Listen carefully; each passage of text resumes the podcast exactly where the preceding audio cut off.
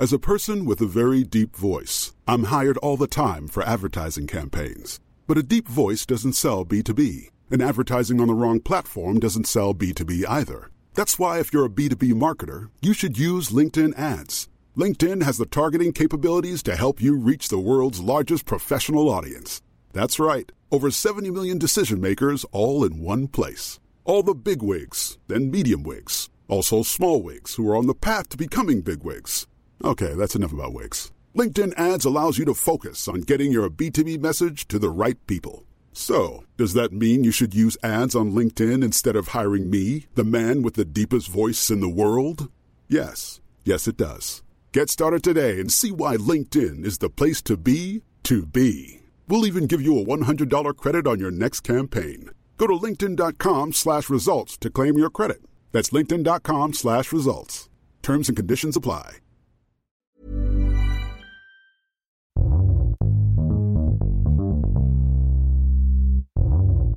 Hallå, hallå, kära lyssnare. Det är inte ett undantag för oss i presens att det är skakiga tider. Alla kulturarbetare kämpar på hårt just nu, framförallt vi som eh, försörjer oss på att eh, få publik och event och samla massan så att säga. Eh, jag, My Gudmundsdotter. Jag, Erik Broström, kämpar febrilt i vår verksamhet såklart. Vi är inte nedstämda. Nej, det är ju också skönt att veta att man har, kan få utlopp för alla de här kreativa idéerna och tankarna som man alltid har gått och burit på. Men det har inte funnits tid. Jag säger bara shit, ursäkta ur, ur språket. Men shit vad kreativa vi blir av, av dessa tider där vi helt plötsligt inte kan förlita oss på att publik kommer och ser oss, eh, folksamlingar bokar oss. Eh, vi får göra helt andra prioriteringar och lösningar. Exakt, vi kommer ju fortfarande rulla våra föreställningar och kurser så länge staten tillåter. Vi har vidtagit åtgärder i och med att eh, byta ut eh, handdukar till pappershanddukar, koppar till engångs, vi har tvål och eh, handsprit och så vidare på teatern. Precis, alla får en handspritsshot när de kommer. Ja, när mm. man kommer både på kurs och på föreställning. Men det spelar inte så stor roll för publiken och kursarna, de kommer ju inte i lika stor utsträckning av förklarliga skäl. Många sitter i karantän och många tillhör riskgrupper och så vidare. Och vi uppmanar ju självklart alla att stanna hemma. Om man visar symptom eller är i risk riskgrupp så ska man inte komma till vår teater. Men om man inte är visar symptom eller är i riskgrupp så är vi fortfarande väldigt välkomnande och uppskattar att folk kommer och eh, Ja, vi är ju fortfarande oss. beroende av att människor kommer och kollar nu när alla företagsjobb och, och dylikt har försvunnit och vi har en teaterhyra och en lokalhyra eh, på vår kontorshyra måste betalas och att vi har två stycken anställda som vi behöver betala. Eh, men det jag förstår ju, eller vi förstår ju såklart att man kanske inte kan eller vågar eller vill eller hur, hur som helst. Men att man ändå kanske vill stötta oss. Ja, och det kan man ju nu eh, genom att vi har gjort flera olika lösningar för det. Man kan ju faktiskt från och med idag bli Patreon för Presens Impro. Det betyder att man i två olika prisklasser kan eh, prenumerera och bli Patreon och då får man eh, exklusiva produkter digitalt som inte andra människor får. Till exempel kanske extra material där vi har en improviserad podd. Det kan vara saker som eh, eh tidigare, om vi streamar föreställningar, att man får se dem inspelade. Eh, gå in och ta en titt, det finns massa kul man kan hitta där och vi uppskattar det super, super mycket och är väldigt, väldigt stort behov av det just nu, så vi uppskattar det verkligen. Vi har skapat den här Patreon-sidan nu i hopp om att man ska bli medlem snarast. Eh, med det sagt så håll utkik och eh, just nu så är det, eh, man kan bli två olika kategorier av Patreon, men det kommer komma fler kategorier ja. och det kommer komma fler perks för mm. Patreons. Vi har idag haft ett möte med ett streamingföretag för att se på möjligheterna att kunna streama föreställningar till ja. exempel. Man får fribiljetter, om man inte vill gå på föreställningar så finns det andra saker som man eh, får som eh, eh, Patreon medlem. Men också så tror jag att det kan kännas bra att kunna bidra så att vi kan fortsätta vår verksamhet. Ja men för fan. Hoppas jag. ja, och jag hoppas att ni vill vara Patreons även när, när rädslan för virus är över. För att vi vill ju att det ska vara någonting man verkligen vill känna att det är värt också. Inte bara att det är några allmosor, utan vi vill ju att vi ska kunna ge content till de som faktiskt stöttar oss.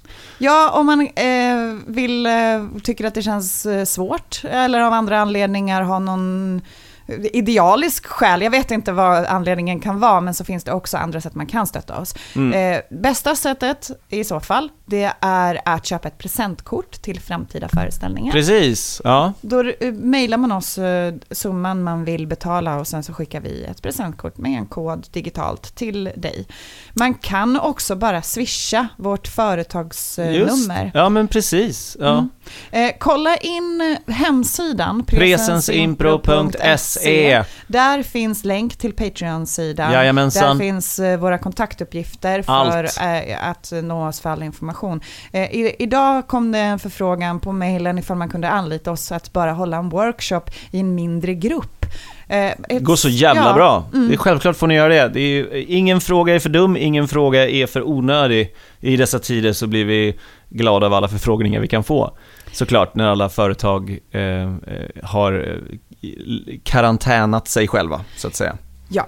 En person som också har drabbats hårt av denna kris är Josefin Sång. Just det, den här podden handlar ju om humor och vi hade en gäst här. Och eh, vi bjöd in henne innan hela skiten brakade loss. Ja, så eh, själva avsnittet handlar inte om corona alls, utan det handlar mer om Josefin och hennes eh, syn på humor och vad hon har vuxit upp med. Men jag har faktiskt, efter att det här inträffade med corona, så har jag faktiskt chattat en hel del med Josefin och eh, hon eh, är också i stor kris. Så att eh, jag tycker man ska stötta även henne. Gå in på hennes Instagram och se vad man kan, kan bidra med där. Jag vet att det uppskattas jättemycket att bara få följningar i dessa tider. Vi Ja. uppskattar jätte- jättemycket om du gillar oss på Facebook, följer Presens Impro och följ Josefin Sonck också. Hon är otroligt rolig. Hon är väldigt rolig. Ta nu tillfället i akt och lyssna på det här avsnittet när vi helt utan att ana vad som komma skall sitter och diskuterar humor. Allting började med att vi frågade Josefin Vad skrattar du åt? Let's go. Let's go. Oh, oh. Did you want to? I'll let you. I'll let you. Next time. I'm in a glass case of emotion. Snap out of it. I got a fever, and the only prescription is more cowbell. Oh my God. Du ser ju själv hur jävla glad det är va? I am ecstatic to be a part of this. What do you mean funny? Funny how? Tell me. Tell me what's funny. Jag skrattar åt folk som gör fel. Oh. Har, har du något eh, konkret exempel? Jag tänker direkt då typ någon som eh, eh, eh, gör bort sig eller någon som eh, är plump. Mm. Eh, har, Alltså, jag ska kanske inte skratta om folk, om, om folk gör fel, som att de så här, liksom, gör någonting brott, alltså gör någonting taskigt mot någon, utan jag tänker, det hade varit så, skrattar åt pedofiler. ja, exakt. Det kan jag göra, men, nej, men alltså, jag, men ja, alltså lite det här, för när folk gör fel, då är det oftast någonting väldigt genuint som kommer fram. Ja. Att de, de agerar efter någon liksom eh, rädsla eller instinkt eller, eller någonting. Och sånt är oftast väldigt roligt tycker jag, för att det är äkta. Ja. Liksom. Eh, eller också för att folk i de situationerna när folk gör fel försöker de ofta dölja att Just de det. gör fel. Alltså klassiskt exempel, det är ju inte just det jag kanske skrattar åt, men när folk springer till, ett, till tunnelbanan och dörrarna står igen och sen låtsas som att det inte var Ja, exakt. Någonting. Alltså jag skrattar inte åt det för det sker så ofta, men det är ett, det är en, Ja, ett bra den exempel typen på av en... psykologin, liksom. Ja. Mm. Jag har börjat trumma på eh, dörren när jag inte hinner. Lite som att signalera så här, det är klart att köra. Så jag springer och sen svump, jag bara, nej, okej, bom, bom, vet ni vad? Ta den här utan mig. Och så, så står jag Jag, brukar verkligen så, oj nu gled den här. Ehm, jag brukar verkligen så säga högt så här, men FAN! Alltså så här, för att jag bara, nej men jag tänker visa folk att Jag det var står. meningen. Jag Ja, står exakt. för att jag ville hinna med den här och Ja, nu hann jag det. inte. Jag Just tänker direkt på det här som man sa när man var yngre, när man typ tappar någonting och så sa man så här, jag lägger den där. Att det, Ja, just det, just det. Det var jättelänge sedan! Det där är värsta tonårsgrejen. för att man inte, då, då var det ju att man räddade, eh, för att, eh, det, det är ju flera nivåer, för då vet man ju att så här, jag säger det här för att Mm. eh, rädda situationen, Ja, och jag ja. vet att det är ett, ett skämt. Men, Ja. men eh, om det hade varit så här, genuint så är det ju att man inte står för att man, alltså om jag hade Ja. sagt det för att jag, för att jag menar det så här, ja men det, det, det, den skulle ligga där, det var meningen. Att, Ja, ja. Ofta så om man iakttar en person och den personen inte vet om att den är iakttagen, då ser man ju ofta väldigt mycket. Alltså folk så här egenheter som de har, Mm. eh, som de kanske liksom inte skulle Eller Liksom, Gillar du sådana YouTube-klipp där man, eh, det, det är liksom en compilation, en kavalkad av folk som... Älskar! Ja, det- alltså det- det, jag kan sitta, jag kan ju sitta och titta på sånt och ibland är det ganska, ibland så känner jag mig så här, så lite hånfullt också när jag sitter och tittar på så här, men Mm, alltså jag har ju ett skämt som handlar om att jag googlar så här fat people falling down liksom. Mm, Och det är egentligen, alltså jag vet ju någonstans att det här är ingenting jag kanske skulle liksom, men jag tycker ju det är fruktansvärt roligt. Ja. Alltså för att Nej, väger du 200 kilo så kanske inte en studsmatta håller för dig. Ja. Men du vill ändå ha roligt Ja. och jag respekterar dig Ja. för det. Men så går den sönder och det, Den höll inte. det är jätteroligt. Jag kan, jag kan vara ganska elak i min humor. Alltså jag kan skratta lite åt sådär folks misstag och misslyckanden, men ändå av kärlek. Ja. Liksom. Men man kan, eh, det finns ju mycket så här forskning på humor och det finns ju en sån, ett, ett, segment, det är ju skadeglädje och det har ju väldigt negativ klang. Och det är ju Mm. lite negativt för att man gör sig rolig på någon annans bekostnad. Men det är ju mycket humor som man gör det på. Sarkasm är ju att man gör sig rolig på någon annans Ja. bekostnad också. Det är mycket mer eh, liksom etablerat och eh, tolererat i samhället. Det är accepterat som, ett, som en humorform. Skadeglädje är ju också det att man kan att man faktiskt känner igen sig att det där hade gjort ont på mig eller det, där, det finns ju något empatiskt med skadeglädje. Sen är det ju en extra trigger att man, att man tycker det är skönt att det händer någon annan. Men alltså jag, jag, tycker inte, alltså jag tycker inte, om jag ser på lite, oj den här personen skadade sig, då Ja. tycker jag inte att det är kul. Nej. Liksom. Men om jag ser att det ändå gick bra, Ja. då kan jag skratta. Och, men jag kan också skratta åt mig själv om jag misslyckas med saker. Just det. Liksom. Alltså så här, typ innan jag eh, tränade upp mig och blev lite stark och inte kunde göra en armhävning, Ja. så kunde jag skratta åt mig själv när andra skrattade åt mig när de såg att jag inte kunde göra en armhävning. Ja. För det är lite patetiskt att vara så klen. Liksom. Ja, just det. Så att, alltså, jag kan skratta åt de sidorna hos mig själv också. Ja. ja, men det är nog viktigt för att behålla sin mänsklighet. Mm. Du, du sa att eh, din humor kan vara ganska taskig men med, med eh, hjärta. Jag har ju sett dig några gånger och eh, jag förstår vad du menar och jag, jag tycker du är väldigt bra på att förstå var den kommer ifrån. För att eh, eh, vissa personer kommer inte undan med sån humor. Men eh, du har en utstrålning som ändå ursäktar dig så att du kan vara lite hård. Jag tror att det är lite så här, ja men du pratar finlandssvenska och du, eller finsk brytning. Åländska. Finlandssvenska, Ja, finlandssvenska, ja, Ja, eh, Mm. mm. Eh, ja, men och just att du är en eh, blond, ganska liten tjej. så då är, kommer, man, kommer du undan med det. Mm. Ja, men det, det finns bra fördelar för, för att kunna vara lite grövre på Ja. scenen, Mm. förmodligen. Jag hade, jag hade haft problem med att sno allt ditt material och sen köra det. Av flera anledningar. Det är ju plagiat och sen eh, så har inte jag samma förutsättningar. Mm. Främst det. Ja, främst det. Nej men, men ja, så är det ju såklart. Ja. Alltså det är ju också klart att, att man, om, beroende på lite vem avsändaren är, så Ja. kan man säga olika saker. Ja. Så är det ju. Men har du alltid, har du alltid haft eh, en kärlek till den humorn? Finns det spår av det eh, i släkten, liksom att, att ni kunde sitta ner och skratta åt eh, knäppa klipp tillsammans? Eller vad, hur, vad, vad kom Ja. den här fascinationen ifrån? Jo, jag, jag har tre bröder och vi har nog alltid, där har liksom varit nog den grejen som vi har haft väldigt lika. Att Vad ligger du i syskonskaran? Jag är näst yngst. Mm. Och eh, att vi liksom, vi har alltid haft den där interna humorn som liksom är, det finns en viss liksom lytisk komik, sarkasm, eh, skrattar åt ganska så här, tragikomiska saker. Mm. Eh, och eh, när jag var liten så var liksom, det enda jag gjorde var att spela teater dagarna i ända. Eh, som säkert ni också gud, ja. Och då, eh, men jag, kom, jag hade väldigt, väldigt mörk humor redan som liten. Alltså så här, jag och min bästa kompis då och hans lillebror, vi, vi startade en teatergrupp när vi var liksom så åtta år, och så, som vi kallade för Teater Brutal. Och vi gjorde ju bara så liksom fruktansvärt hemska familjedramer som var inspirerade av så här, Tre Kronor och Rederiet. Det var väldigt mycket liksom, ja men en manlig sektledare Ja. som liksom misshandlade sin fru och sitt barn. Sluta alltid med att han liksom typ, ja men döda, typ sköt barnet framför mammans ögon, sen sköt han henne och till sist tog han sitt eget liv. Men, Det var alltid men väldigt spelade du det som att det skulle vara humor? Nej men alltså nej, vi spelade väldigt på all... Fast det var det som var ganska sjukt, för att vi, vi spelade på väldigt, väldigt allvar. Men det var liksom ju ändå, vi förstod någonstans liksom objektivt så är det här väldigt kul. För Ah. vi är små och det Ja, blir så det. makabert. Ah. När ett par 8-9-åringar Ja. spelar den här typen av grejer. Eh, Mina bröder, mina äldre bröder, de skrattade så de grät. Ah. Alltså, för att de, de insåg, min lillebror han blev arg, han förstod inte alls humor, han var sex år yngre, han tyckte bara att det var hemskt. Ja, varför, varför Men de äldre kanske för- sektledare och att folk dör. Ja, men jag tänker de äldre bröderna kanske också förstod den metanivån. att, precis, eh, det här precis. Är, kontexten är helt vansinnig. Ja. Kan du minnas hur dina känslor var när dina bröder satt och skrattade åt er? Nej men det var ju, det var ju eufori, alltså Ja. det, det var ju väldigt, Ja. det föddes ju där den där att liksom. Var det den bekräftelsen som drev på sen, tror du? Eh, Ja, ja men ni vet ju själva den där att få, få folk att skratta, det är, det är ju en, en, Ja.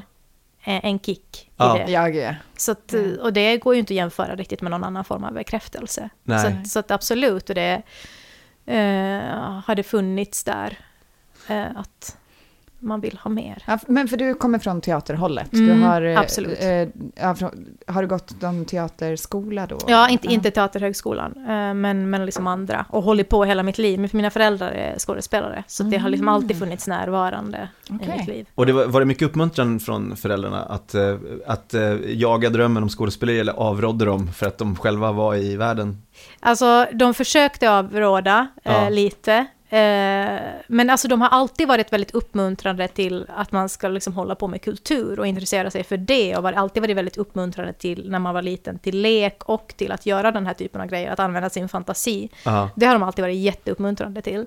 Ehm, men alltså såklart, alltså de ville, jag menar jag har ju själv sett det, de var ju, vi ju som, slet ju som kulturarbetare och få det att gå ihop och vi var fyra syskon liksom, så jag har ju fått se Var det baksidorna. i Åland som de var Eh, nej, vi eh, är födda i Vasa ju, så Ja. då, eh, då jobbar de på sån vanlig institutionsteater. Ah, Okej, så de har gått, eh, har de utbildnings Ja, eh, teaterskola? precis. Ah, okej. mm. Och Vasa är en svensktalande del av Finland, Mm, precis, Ja, så mm. de på en så här, liksom, om man tänker så här, lite mellanstor svensk stad, Ja. men Örebro läns teater eller någonting sånt, alltså Ja, typ den precis. typen av Mm. teater Just det. som de var på.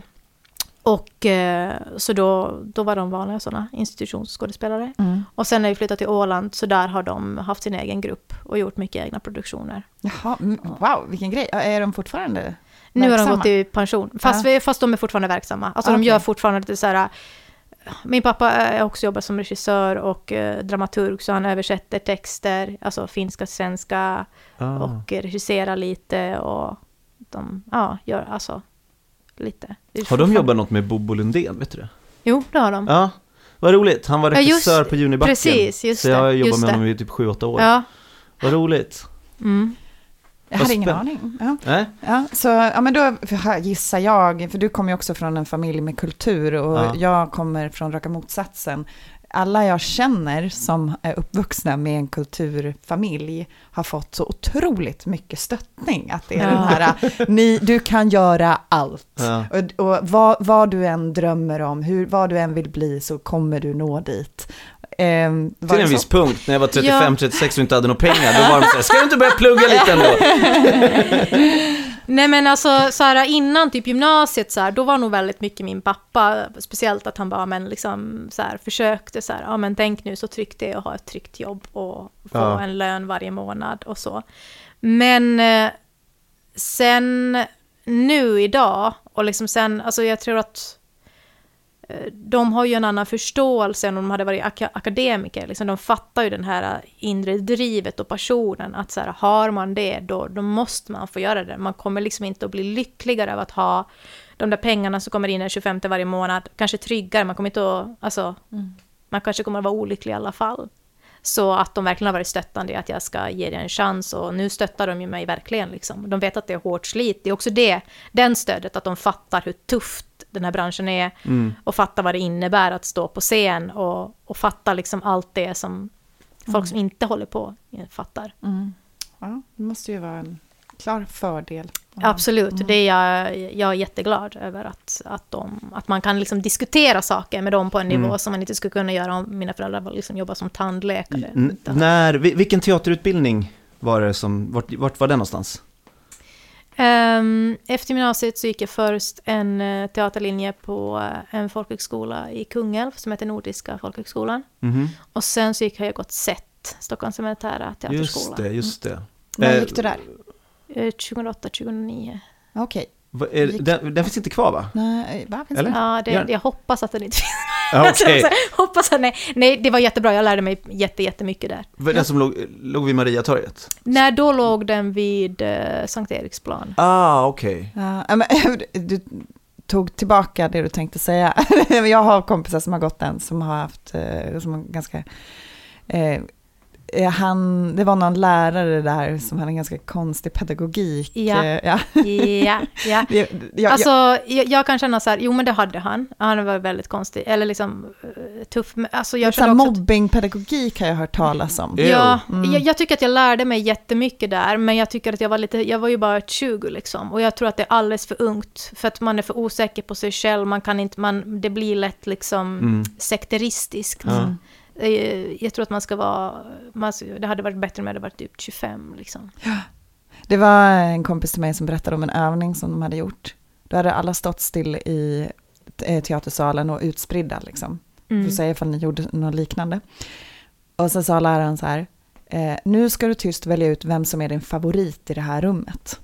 Mm. Eh, och jag kommer räkna ner från tre och då ska du springa till din favorit.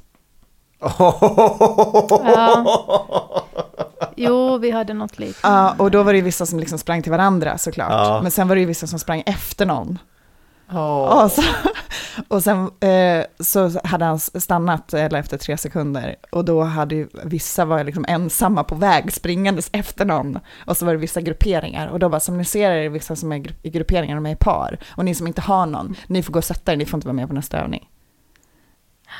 Hur sjukt är inte Jo, det? men det Vad var, vad det, var mycket, det var mycket sånt. Det är helt sjukt. Men det är ju inte ens pedagogik. Nej, det är bara, Det är bara ett sätt ned, att... det är bara mobbing, det är bara att bryta ner personer. Ja, Det eller var, skulle... det var väldigt mycket så mm, eh, taktiken var, att så här, bryta ner folk för att liksom, ja, men då få fram det som är riktigt och äkta. Det älskade han. Åh, herregud. Snälla, det är så illa. Åh, Men det jag- är jag- också kul att prata om det. Det är jättekul att prata om sådana här Men nu kan jag ju, nu kan jag ju skra, alltså jag kan ju verkligen se vissa saker som var väldigt sjukt, men Ja. jag kan ju också skratta åt vissa saker. Ja. För det är så jag alltid tar mig igenom livet. För då, jag inte frågade henne sen, men vad hände med dig då? Vad, eh, v- v- vad gjorde du? Och hon var på väg mot någon, men så kände hon att så här, det är någon som är på väg mot mig. Ja. Så då bara stannade hon och låtsades att så här, men jag väljer dig, för att det var liksom bekvämast att här, då är vi... Åh, fint. Ja. Så gör inte de flesta när de är Nej. 20. Ja, men, men och den är tvåårig på set eller? Den var ett, ett år. Ett år? Ja, okej. Det ändrades tror jag sen. Det här var ju jättelänge sen, herregud. Det här Ja. är ju 12 år sedan. 12 år sedan. 12 år sedan. Hur kommer det sig att du eh, inte fortsatte med teater utan valde stand-up? Eller vi börjar så här, hur kom du in på stand-up? Ja, för det är faktiskt en eh, mer korrekt. För att, Mm. eh, för att jag har egentligen aldrig slutat med teater, utan jag gick där, sökte till scenskolan några gånger, kom liksom men, vidare, men jag, jag kände väl också någonstans att så här, någonstans får det vara nog med att tro att livet ska fixa sig bara man kommer in på scenskolan. För så är det ju inte. Jag menar, det är ju många som går ut där och kommer ut till ingenting. Och jag såg också att så här, det finns så många andra vägar att gå. Jag hade under några år varit ganska låst vid att Teaterhögskolan är det enda. Och så man bara titta på många av de största skådespelarna, det är ju många som inte har den utbildningen. Så jag började väl kanske tänka lite andra banor och så tänkte jag så här, ja, men eh, jag vill skådespela, jag tycker om att skriva, jag tycker om humor. Mm. Eh, och jag var nog lite i ett sånt läge där jag bara, men vad, vad ska jag egentligen göra i mitt liv? För jag visste inte riktigt. Jag var väl typ så här 24-25. Vad då gick kurs hos... Eh... Dig? Ja, Hos mig, ja. jag har gått kurs för dig ja. Det är väl typiskt, det, det lyser i ögonen på folk som går kurs hos mig. Jag vet inte vad jag ska göra. Ja men så, så, så var det verkligen. Ja. Så var det verkligen. Eh, sådär. Eh, men och sen så, så stand-up var mer, mer än så här att jag var riktigt, riktigt utled på mitt liv och jag pluggade någon kurs på universitetet och bara "Ugh, jag vet inte vad jag ska göra. ja. Eller jag visste ju vad jag vill, men det kändes bara, jag visste inte hur jag ska komma dit. Och sen så gick jag någon helgkurs i stand-up. Och då kände jag väl bara så att, ja men det, det finns någonting här som känns rätt. Och jag tänkte att ehm, jag borde testa på det här på riktigt, inte bara vid den här kursen. Och så tog, gick det några månader och så gjorde jag det. Och så kände jag väl att, ja men det här är nog en väg som kan ta mig vidare till, till andra saker också. Ehm, Vad hade du för bild av stand-up innan? Hade du liksom... Väldigt dålig bild. Hade inte tittat så mycket? Dålig bild följt- eller eh, eh, dålig bild? Alltså. Jo men alltså både och. Jag var både, jag var både liksom ehm, att jag hade en, en dålig bild vad jag tänkte så här, vad, vad är det här? Jag tänkte väldigt mycket, ja men det, det är snubbar som går upp på scen och drar liksom pruttiga vitsar. Och sen också att jag inte var alls, jag hade inte tittat på scen, jag hade gått till Norra Brunn ett par gånger. Ja. Eh, så att för mig var det verkligen liksom ganska så här, jag gjorde det mest som en utmaning först. Ah. Att jag bara, ja men det där känns så fru-. Och det är någonting jag fortfarande, det är fortfarande någonting jag tampas med i stand-up. För att som skådespelare, då är man ju trygg i att man har motspelare, man är inte sig själv, liksom man behöver inte ta ansvar för vad man säger. Eh, medan stand-up är ju allt annat förutom det. Liksom. Ja. Och, så, så, så, och det tycker jag fortfarande är en jobbig grej med stand-up, att jag är... För jag är ändå en person som har ganska mycket integritet, att jag har väldigt mycket problem med det. Hur mycket ska jag ge mig själv? Hur mycket ska jag... Hur, vilka, vilka grejer vill jag prata om? Oh, det vore jätteroligt om jag pratade om det här, men vill jag prata om det här? Vill, Ja. jag, vill jag dela med mig om det här? Det är jättemycket sånt för mig. Men för det är intressant just att man, man måste vara sig själv när man kör stand-up. Mm. Alltså att man, man, även om man inte är 100% sig själv så är man ju sig själv. Liksom. Mm. Man måste visa vem man är.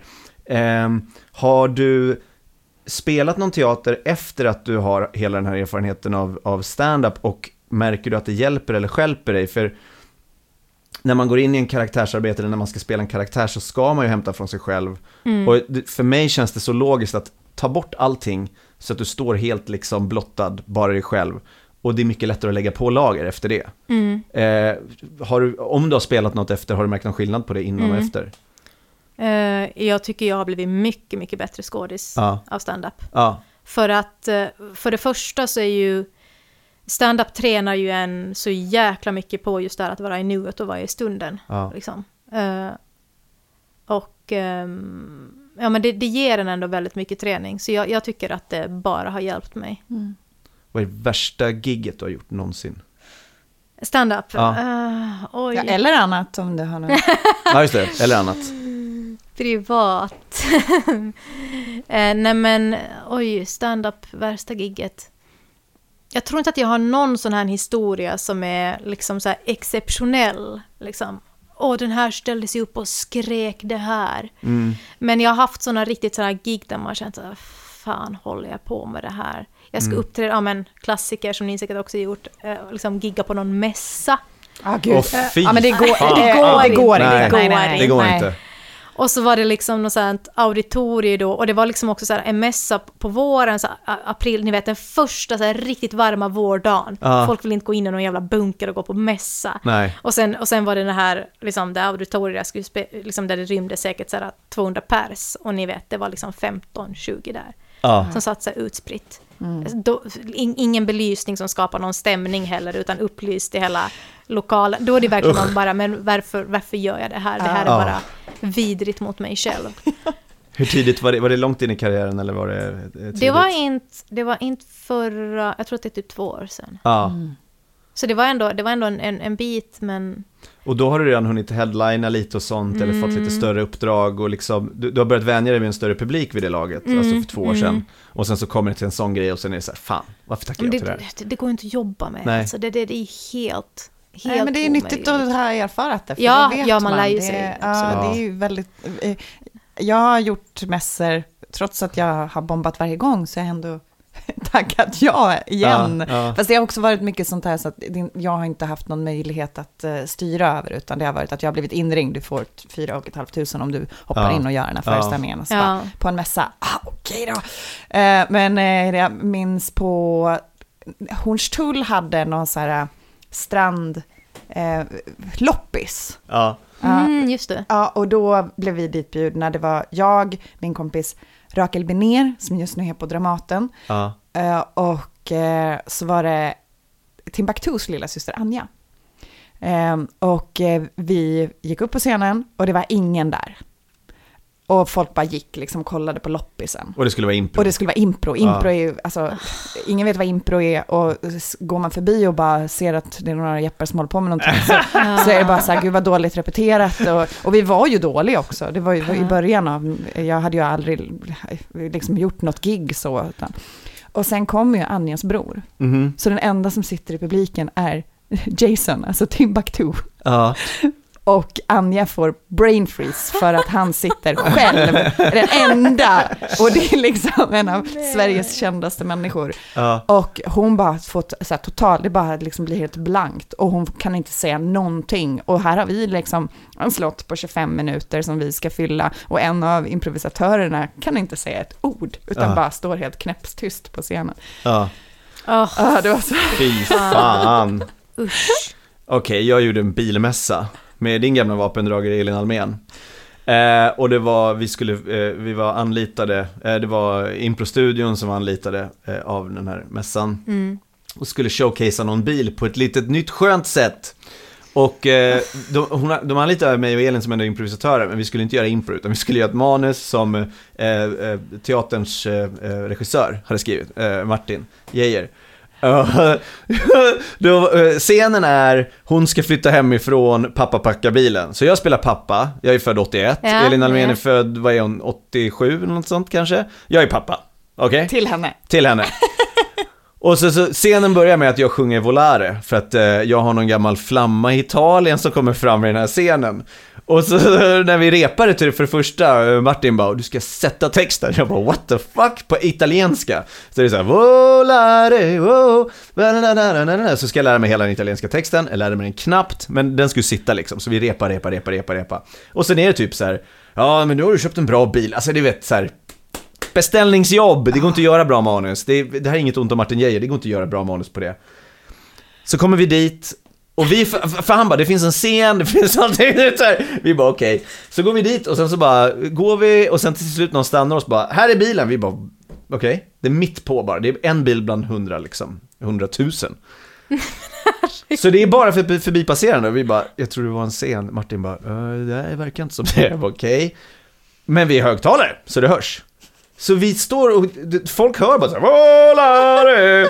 Pappa, jag vet inte, men ska du ska åka iväg och har jag någonsin berättat om den här flamman från Italien? Alltså, fyra gånger per dag i två dagar tror jag vi gjorde det. Och Helt- fan vad de sålde bättre då alltså.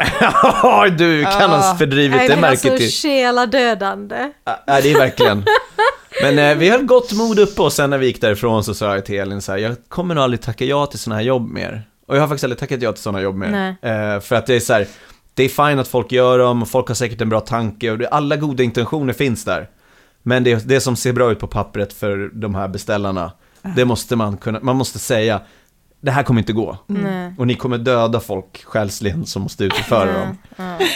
Så mässor, Nej, Nej, mässor är... det går inte. Ja. Vilken är din eh, eh, största inspiratör när det kommer till humor? Vem? Åh, alltså jag har ju så många, men eh, då... Nej men, men så här. För jag brukar alltid säga, eh, för det är ju så mycket grejer man kan inspireras av. Och mycket personer, och man kan ha någonting visst av en person man inspireras för mycket av. Och resten är man inte så eh, himla, eh, liksom, eh, så att man gillar det så mycket, man ska säga. Eh, så jag brukar alltid säga att jag inte har, jag har ingen husgud. Jag dyrkar ingen specifik. Men eh, jag gillar Andy Kaufman jättemycket. Och eh, nu pratar jag som att han lever. men det kanske han Det kanske gör. gör! Jag skulle, jag skulle förvåna mig. Han om någon. Eh, eh, Verkligen. Eh, och eh, så också insåg jag ju då eh, att jag, eh, Susanne Reuter gillar jag också jättemycket. Ja. Eh, och sen finns det massa andra jag skulle kunna sitta och räkna upp. Jag Ja. tycker bara det är viktigt att poängtera för att, för att det verkligen är så för mig. Oftast är det väl att man har en, em, jag har liksom husgudar vid olika tillfällen i livet, Ja. känns det som. Förut var jag helt hooked på Eddie Izzard som vi pratade om för några avsnitt Äh, sedan. honom har jag också älskat. Ja, Mm. men sen så klingar det av för mig att så här, det blir en fas som att så här, jag kommer aldrig tycka att det är dåligt, men det är inte någonting som lockar mig till att skratta på samma sätt längre, men jag har en otrolig respekt och nostalgi över det. Men jag Nej. tittar inte på det på samma sätt. Ja, nej, men man upptäcker ju nytt också. Jag Just så gick nu över efter, ja, jag, eh, Connor Ratliff som är en improvisatör i, på UCB. Jag Ja. tror typ ingen vet vem det är. Men Nej. han är den absolut roligaste personen jag någonsin har sett just Ja. nu. Ja. och det är sant nu, Ja, och sen exakt. så kommer någonting Ja. annat liksom. Jag Ja. tror att det måste få vara så, man, man lever ju längre och längre, det är klart man samlar på sig förebilder och eh, Mel Brooks skulle kunna vara en sån för mig liksom. Ja. Men inte längre. liksom. Ja, och sen att det också så här, alltså inspiration kan ju komma från så himla mo- många olika håll. Alltså, Verkligen. det kan ju vara, alltså jag ser det nästan som att man går omkring med någon slags ädelstensletare. kan man säga så? Nej men alltså man kan se något fragment i någonting som man bara, det där var så jävla genialt. Ja, ja. Resten av grejen inte, men det är just det där. Alltså Ja. jag, kan se, jag kan se ett fotografi och bara få massa idéer av det. Eh, till humor liksom. Ja. Men alltså, det i sig kanske inte, fotografen kanske inte var, hade tänkt att det skulle vara en humoristisk bild. Nej. Alltså, Verkligen. Men jag har också, Susanne Reuter är verkligen en sån här person som har eh, influerat mig Mm. så otroligt mycket. Jag har så Mm. otroligt mycket respekt för henne. Mm. Ja. Så eh, jag, jag tror också om, någon, om jag skulle svara på typ vem som har inspirerat mig mest från min barndom, då är det helt klart Ja. Reuter. Ja, Ja. för det är ju också det att jag tycker att hon som människa, person, alltså hon har också den här liksom, eh, jag vet inte, hon känns så jävla, hon har kört sin, sin grej liksom. Ja. Men Ja, man vad- hon gjorde väl rösten till Ja, till flickstreck, eh, precis. Jag, ja, fick tyvärr, jag kunde tyvärr inte vara med då när hon eh, var och där. få säga hej. Ah, vad Men det var ju himla fint att hon ställde upp för liksom, hon, skulle inte, hon, vadå, hon, hon får ju jobb liksom. Hon Ja. gjorde det över en goodwill. Så det var, det var vi otroligt tacksamma för. Ja, vad kul. Eh, Hon är en sån person jag verkligen skulle vilja liksom, få jobba med. Det Ja. vore så coolt. Hon är extremt spela. duktig. Jag satt och tittade lite nu innan du kom hit bara för, Mm. eh, eh, på eh, SVT Play. Mm. Eh, så finns ju hela Reuter och Skog-säsongen. Mm. Visste ni det? Eh, jag är förvånad över hur mycket som finns på SVT Ja. Play. Hela Lorry finns ju där också, det är Ja. kanske inte när hon är med, men eh, de har mycket sådana grejer som jag inte trodde de skulle ha. Mm. Ja, men för, för några veckor sedan så tittade jag och barnen på nya Lorry. Ja, Där är ju Susanne Reuter, ja, vad fan heter den nu då? ja, jag vet inte, men det är med Nour El Refai och Björn Gustafsson. Just och, eh, den. Eh, Lorry, första filmen hette Yrrol, Ja, och nu är det typ, men den finns på Ja, jag Simor i alla fall. Äh, det var så dåligt. Det var så Ja, det var, den var faktiskt, fruktansvärt den var faktiskt dåligt. dålig. Ja. Ja. Ja, men då blev jag så här nyfiken på, håller det än? Är Susanne Reuter fortfarande lika bra? Är Lorry lika bra? Och vissa sketcher är ju inte alls bra, men mycket är fortfarande jätte, jätteroligt. Mm. Ja. Och just för att både hon och Ulla Skog är så otroligt eh, eh, bra skådisar. Mm. Det är inte, de, är- deras karaktärer är så genuina, det, är så Ja. mycket, det, är, det är så mycket känsla i dem. Sen så, eh, deras taktik, det, nu när jag har eh, sketch i mig hela, eller alltså att jag, man hela tiden analyserar sketch och att man undervisar i Mm. sketch och att impro är sketch, så tänker jag jättemycket på hur, eh, hur de, eh, eh, de metoderna som jag har lärt mig Mm. nu, Ja, faktiskt ja. att de gör de metoderna. Mm. Eh, eh, fast de inte har, liksom, förmodligen inte ramat in det med de reglerna som finns idag. Mm. Ja, men intressant. Hur- vad är första minnet att du snubblade över Susanne Reuter? Åh gud. Nej, men det, ja, det tror jag verkligen är typ så här, äh, men kanske Svensson Svensson känns det som att Ah, titta just på. det. Jag vet att jag talar för hela familjen Svensson när jag säger att vi kommer att sakna dig, Sara. Mm. Ja, det är inte utan att vinet i aftonens glädjebägare har fått en bitter och sur bismak. Ja, men precis. Jag förstår inte varför du envisas med de här 37 kronors vinen. Typ den enda svenska komediserien, som, eller sitcomen som är bra. ja. S- Sen nu när jag tittar på den, för det, för det var det jag liksom, jag kom att tänka på det nu också när jag skulle hit, för att jag såg um, i julas så såg jag liksom både Svensson Svensson, det gick på, på repriser, och Ja. Uh, Reuter och Skog. Ja, ja, Och ja. Reuter och Skog tyckte jag ju verkligen att verkligen höll måttet fortfarande. Ja. Det var så jävla roligt. Svensson Svensson så kände jag nog lite att, alltså, de är ju jävligt bra. Men jag kände verkligen att manuset Ja, i det har, ja. har åldrats lite. Alltså det var lite så här, ja men det kändes lite som att man ibland blev... Ja, men det är väl ja. lite Nej, men ni vet, såna- som det alltid är med humor. Alltså det är en Ja. annan tid. Det är Ja. som att titta på Friends idag. Älskade Friends Mm. också. Men man bara wow! Ja. Wow! Det är Det mycket här var inte lite sexistiskt, homofobt och rasistiskt. Alltså. Fast mycket är bra också, Jo, mycket jo. är jätteroligt. Man Ja. får ju titta på det med de ögonen Ja. liksom, när man tittar på det. Men, men det jag älskar med Susanne Reuter är verkligen att hon... Alltså det är just det här eh, att hon kan vara så fruktansvärt roligt fast det är också så mycket psykologiskt inre mörker Ja. och så mycket undertexter. Ja. Det är det som gör att det blir så maffigt och som att hon blir så genial både som komiker och som liksom seriös skådespelare. Att hon har alltid med sig båda två. Hon har alltid med sig humorn i det mörka och tvärtom. Liksom. Ja, ja, och det är det jag älskar. Ja. Hon är jättebra i Vår tid nu också. Ja, ja, ja. Helt fantastiskt. Skrev de, skrev Reuter och Skog sitt, e, sitt egna manus? Jag tror att de skrev, men jag tror att det var andra med också. Ja. Har jag för mig. Någon annan åtminstone har jag Ja. för mig att det var med. De Först- jobbar ju väldigt mycket med eh, eh, kvinnor, alltså kvinnliga karaktärer. De visar väldigt tydligt hur stor palett man kan faktiskt göra på, Ja. på kvinnliga Mm. karaktärer, vilket är eh, ganska eh, före sin tid, skulle man väl kunna säga. Ja, det var inte orimligt det var- att programmet kom, men det var ju inte som att det var många sådana program där, där två kvinnor hade huvudroll. Liksom. Nej, men alla andra sketchprogram, det, om man tar Galenskaparna eller om man tittar eh, globalt med Monty Python, det Ja. var ju bara män och så Ja, det var en kvinna och den kvinnan var där för att spela kvinna. Ja, exakt. Eh, män kan, kunde inte skriva manus till kvinnor. Nej, inte, nej. Och eh, Saturday Night Live, över- kvinnorna där hade ju inte heller lika så, eh, Nej. stora och utmärkande karaktärsroller. Men eh, både Susanne Reuter och Ulla Skog, är så, eh, de, de har så stor palett. Ja. Och jag såg en sketch, nej, minns ni den med poliserna? De är två poliser som går runt och bekämpar brott. Ja. Men, och de går runt i så här, typ strippuniformer och är så här jättesöta. Eh, och pratar om relationsproblem. Ja. Eh, som är så här, ja men de kanske spelar bimbo-karaktärer, men de gör det på så, jävla snyggt sätt. Ja. För de är inte bimbo det är typ mapping, alltså mapping är att man tar två världar och för ihop dem. Mapping, poliser, goes förskolelärare. Ja, ja, ja. För de, Ja. eh, alla tjuvarna som de fångar eh, behandlar dem som barn. Nej, nej, nej. Du i svarta jackan så. Kom till mig får jag påsen. Ge mig den. Så tack. Vad har vi sagt om det där? Inga påsar i parken, eller hur? Och varför inte det då? Därför att det är farligt med påsar. Nästa gång tar vi in dig på stationen. Förstår du det nu? Okej. Men vad sa du då? då? Som någon slags traditionell kvinnoroll, att man ska vara en sån Ja. uppfostrare. Exakt, och Ja. de går med det. Ja, just det. Eh, på ett Mm. väldigt charmigt sätt. Och sen så Intressant. sitter de i polisbilen och varje gång de åker över ett gupp så får de lite... eh, Just det, så. orgasm. Det kommer jag ihåg, det, kommer, det har spelats jätteroligt. Ja, just det. Jo, orgasmscenen. Satt alla killar och... Jag skojar bara.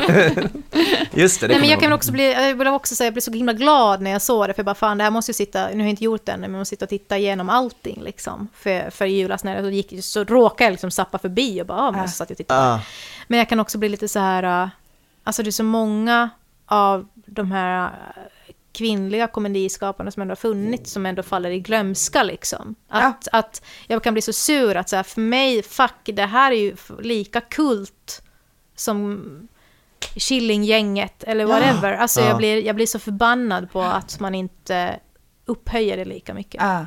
Och jag kan bli ledsen ibland när man också upptäcker sånt här som man bara, men det här har jag ing, det här är inte ens vet, vem fan var det? Jag tror, vad kan det ha varit de här... Äh, Anna-Lena Brund. Men det var i alla fall, för det ser också någonting, när de hade, och vad fan, kolla jag tycker de glömt bort det, för jag har bara hört det den ena gången, läst om det. Och de hade någon dans, liksom i TV, på 90-talet, Ja, där de visade ja. tuttarna. Mm, exakt. heter det? Det vilka var det? ju, Det var ett sketchprogram och de hade, eller... ja, typ som en, det såg ut typ som en revy. Ull, mm, eller- vad heter hon, Lill-Marit Bugge och... Det var inte Anna-Lena Brandin, Nej, det kanske inte var. eller? Det kan vara inte. det. Och det, nu känner jag, nu skäms jag, nu skäms jag. Hej, hej, vi spelar in det live. Det är okej om vi inte kommer ihåg namn. Vi kan eh, Klippa faktiskt kolla upp detta och klippa in. Lill-Marit Bugge Tuttar. Här, Lill-Marit Bugge och Anna-Lena Brundin svingade i nakna i rep i tv-program på 80-talet. Ja, det var Anna-Lena Brandin. Mm. Eh, ja, men det var de två i alla fall, så om ni, om ni vill nöja er med det så kan Ja, ja, men för jag hade ingen aning om att den eh, epok, eller den eh, sketchen fanns Nej. förrän jag såg den Nej, dokumentären där. Men det var ju helt fantastiskt. Det är Ja. ju inte liksom sexig dans, utan det är tanter som... Ja. Ja, och de Ja. var tanter redan då. Men Lill-Marit Bugge och Anna-Lena Brundin visade sig nakna i något som vi Ja, tror men nu, heter... nu låter det ju som att de bara visar sig nakna. Nej, nej, nej, men jag menar inte så, med men- det, utan de gör det ju på ett väldigt... Det var- eh, det var humor. eh, Ja, ja, det var men- humor. På Om- Daily Live tror vi att Ja, men programmet tänk dig typ alla gånger man har sett ballongdansen eller Ja, men det är eh, precis det jag elefant, tänkte då. Ja. Och Ja. den är så här, alla känner till det, Ja. alla vet det. Och Ja. det här är bara pff, Ja, borta. exakt. För att man Ja. tänker något annat när tjejer... V- Verkligen. Ja. Ehm, Det känns ju som att tiderna förändras, att alla yngre generationer blir mer upplysta och pålästa och att Mm. det, det, finns, det känns ju verkligen som att det har skett en revolution i humor, att kvinnor har tagit mer plats och fått mer plats Ja. jämfört med hur det var på 80-talet Ja, ja, åtminstone. Eh, Ja, men det som vi lider av nu, som jag vet att Liv och Caroline, Ring, Caroline Ringskog, Liv Strömquists podd, En varg söker sin podd, Mm.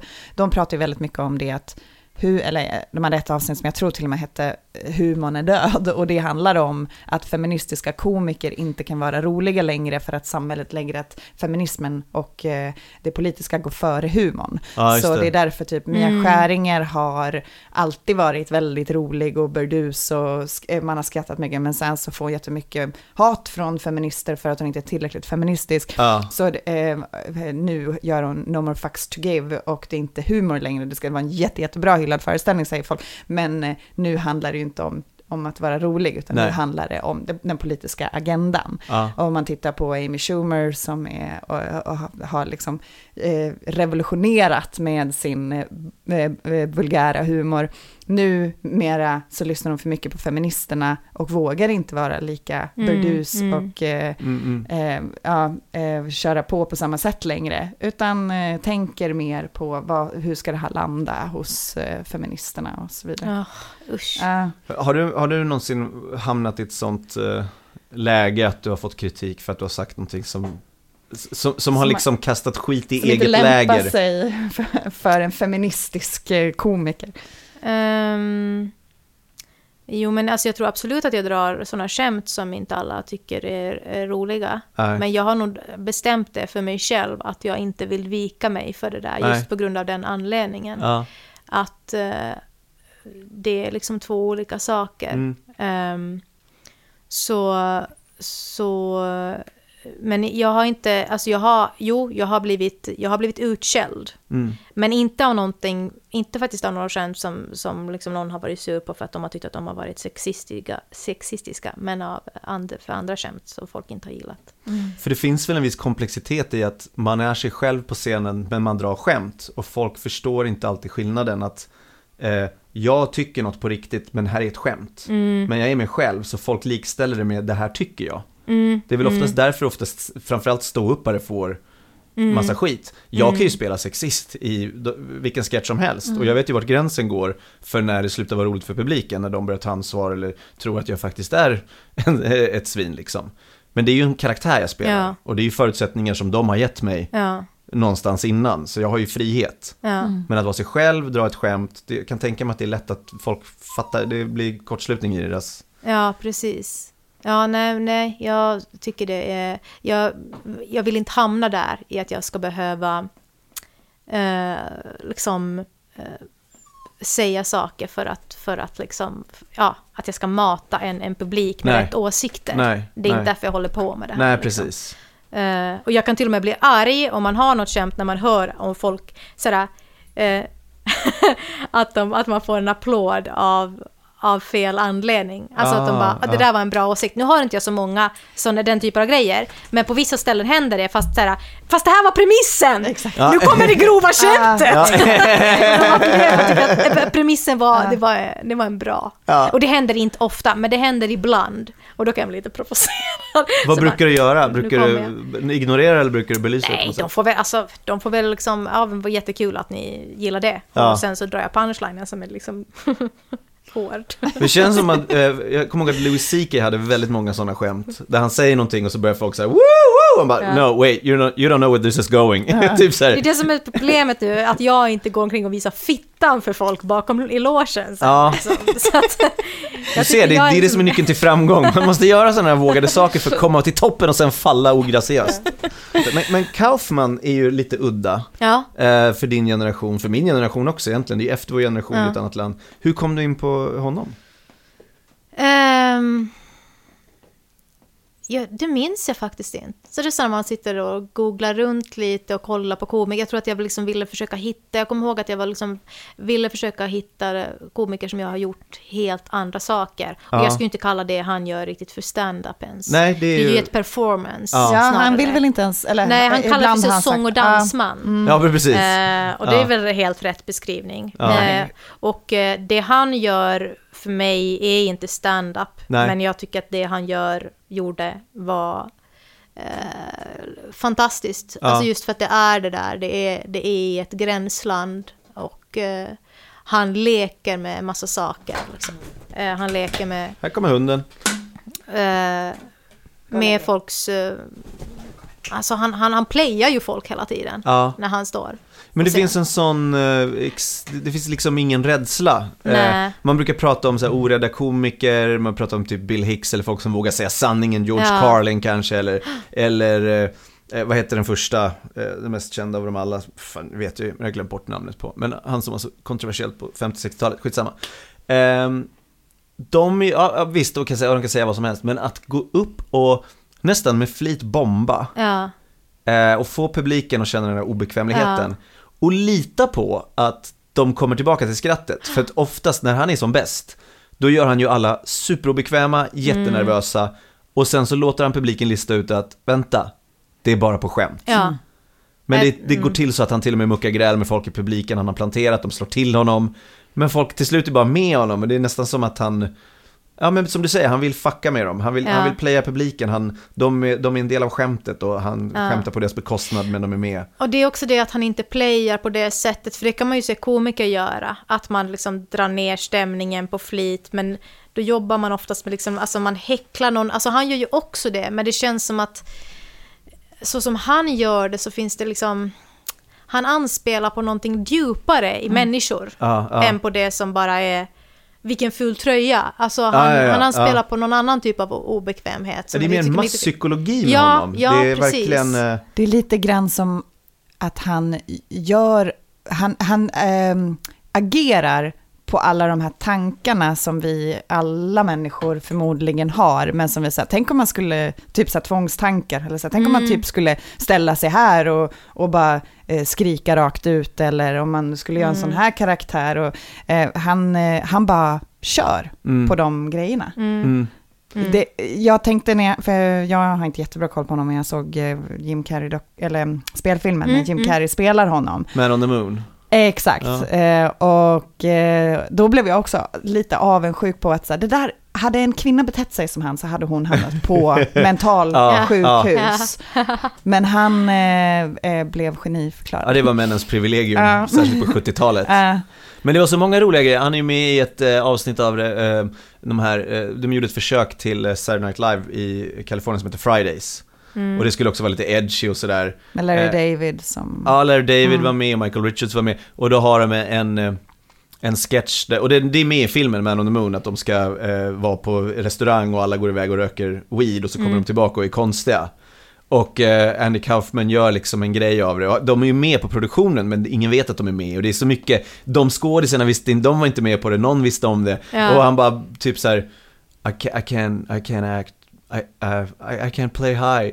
Typ och så här, och, och det är kul att se Jim Carrey göra det, men det är enormt roligt att se Andy Kaufman göra det. Uh. Gee, restaurants are amazing, aren't they?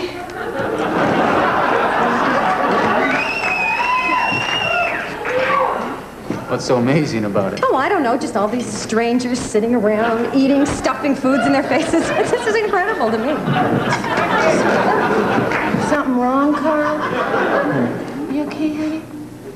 I can't. Um, I don't. I can't play stoned. I feel really stupid. You feel stupid. That's just great. That's just great. you feel stupid. I feel very stupid. You feel stupid. Cut it out. So you cut it out. But why do you have to push this in my face? Why do you have to push this in my face? I'll put it all my in your big face. fan in the show. That's Come on. why. Why? So what do you Come on, this So what do you have to? What? What? Look, I'm just trying to have fun. Everybody's so uptight around here. Everyone is so uptight around here. I don't understand. Bobby, Bobby, go to commercial, man. What? I don't know. Why do you have to be so uptight? What? Rod, work up to me.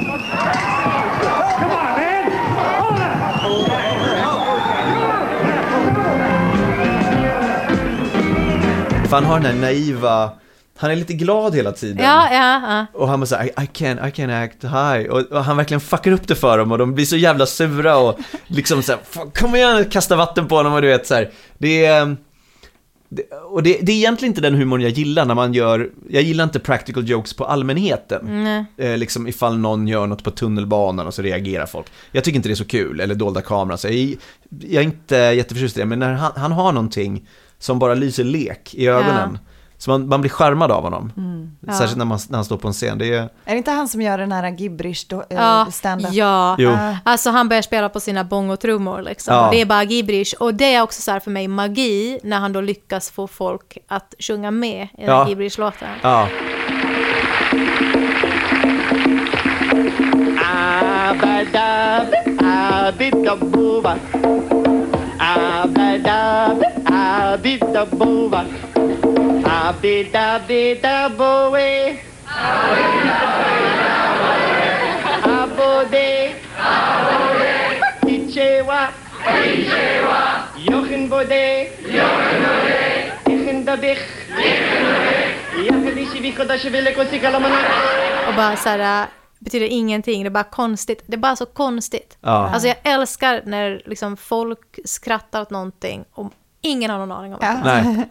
Ingen vet. Alltså det, Ja, det, det är, tycker jag är magiskt. Ja, det är häftigt. Du eh, sitter här med en tröja med Salvador Dalí på. också. Det känns som att du har förkärlek till kufar. Kufar. Eh, ja. ehm, eh, nu köpte jag den här. Det hade kunnat vara någon annan gubbe på den här. Jag tyckte den, hade, den, den var bara fina färger liksom. Men jo, men jag gillar det. Men jag gillar, jag, alltså jag tycker ju om absurda saker. Jag gillar, Ja. och jag gillar saker som är liksom konstigt. Dario Det är ju Fo. det- Ja, Är det någon... Ja, inte, alltså, inte, jag kan inte supermycket om honom. Nej. Men, men liksom, ehm, jag, ja, jag gillar... För det är ofta när saker är konstigt så tycker jag också att det är ofta ganska opretentiöst. Ja. Eh, att det inte är så mycket liksom att man ska så här, be bevisa saker. Alltså jag håller ju på med lite, lite på performance också när jag får chansen. Min kompis har ordnat en klubb som heter Field Club. Eh, det är mycket burlesk och sånt, men också lite performance-grejer. Och jag tycker det var så fruktansvärt roligt att köra där. För att eh, det just är så... Alla, publiken som är där vet att så här, folk kommer upp och gå upp och göra knasiga saker på scen. Och det finns liksom ingen prestige. Mm. Utan ju mer lekfullt, knasigt, konstigt det är, desto bättre. Mm. Och eh, för mig hade det varit så ett jävla fristad. Jag bara, jag vill göra det här oftare är stand-up. för att, men det är så, det är baserat på, det, på, på lek, på lust. Och att det just får vara så himla märkligt. Stand-up är ju ändå ganska så här, man ska komma upp och publiken ska direkt fatta vem du är och varför du är rolig. Mm. Eh, Det är väldigt sällan man får ta tid i stand-up. Om inte folk redan vet vem, vem man är och de är trygga med att den här Ja, personen exakt. är rolig, man är känd, då kan man få ta tid på sig, men annars får man inte. Men i de där sammanhangen, och det som jag också Andy Kaufman gör, är att han ganska länge tar tid på sig innan det blir riktigt, riktigt, riktigt roligt. Ja, och, ja, gud, och det är ju det som jag tycker är så Ja. fantastiskt Ja, och det är roligt. Och modigt. Ja. Alltså, eh, jag vet, liksom, alltså, det är ju inte... Det, det krävs också mod att, att våga Ja, utveckla oh ja. den formen av humor. Ja. Eh, ja, men vad gör du om du inte flyger? ja. Ja. För att om du har investerat så här många minuter i publiken och det svänger inte åt deras håll. Mm. What Och- now? Och jag tänker att han var en sån som måste ha bombat hus så Ja. jävla mycket. Ja, Eller men hur? Det känns som att han inte bry, bryr sig Nej. om det. Utan Nej. så här, "Ah, ja, det här var ett, eh, ett experiment. Och, Ja.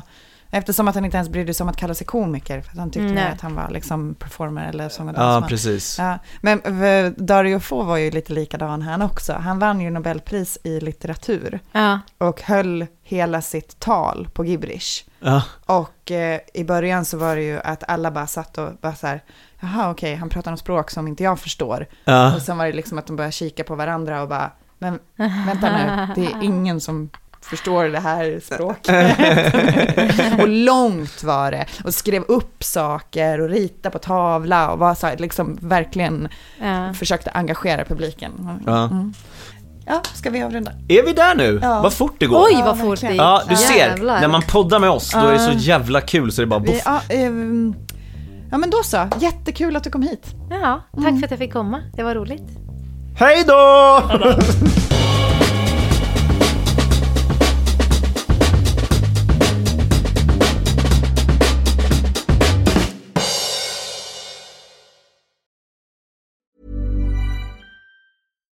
Subtle results, still you, but with fewer lines. Botox Cosmetic, out of botulinum toxin A, is a prescription medicine used to temporarily make moderate to severe frown lines, crow's feet, and forehead lines look better in adults. Effects of Botox Cosmetic may spread hours to weeks after injection, causing serious symptoms. Alert your doctor right away as difficulties swallowing, speaking, breathing, eye problems, or muscle weakness may be a sign of a life threatening condition. Patients with these conditions before injection are at highest risk. Don't receive Botox Cosmetic if you have a skin infection. Side effects may include allergic reactions, injection site pain, headache, eyebrow and eyelid drooping, and eyelid swelling. Allergic reactions can include rash, welts, asthma symptoms, and dizziness. Tell your doctor about medical history, muscle or nerve conditions including ALS or Lou Gehrig's disease, myasthenia gravis, or Lambert-Eaton syndrome and medications, including botulinum toxins, as these may increase the risk of serious side effects. For full safety information, visit BotoxCosmetic.com or call 877-351-0300. See for yourself at BotoxCosmetic.com.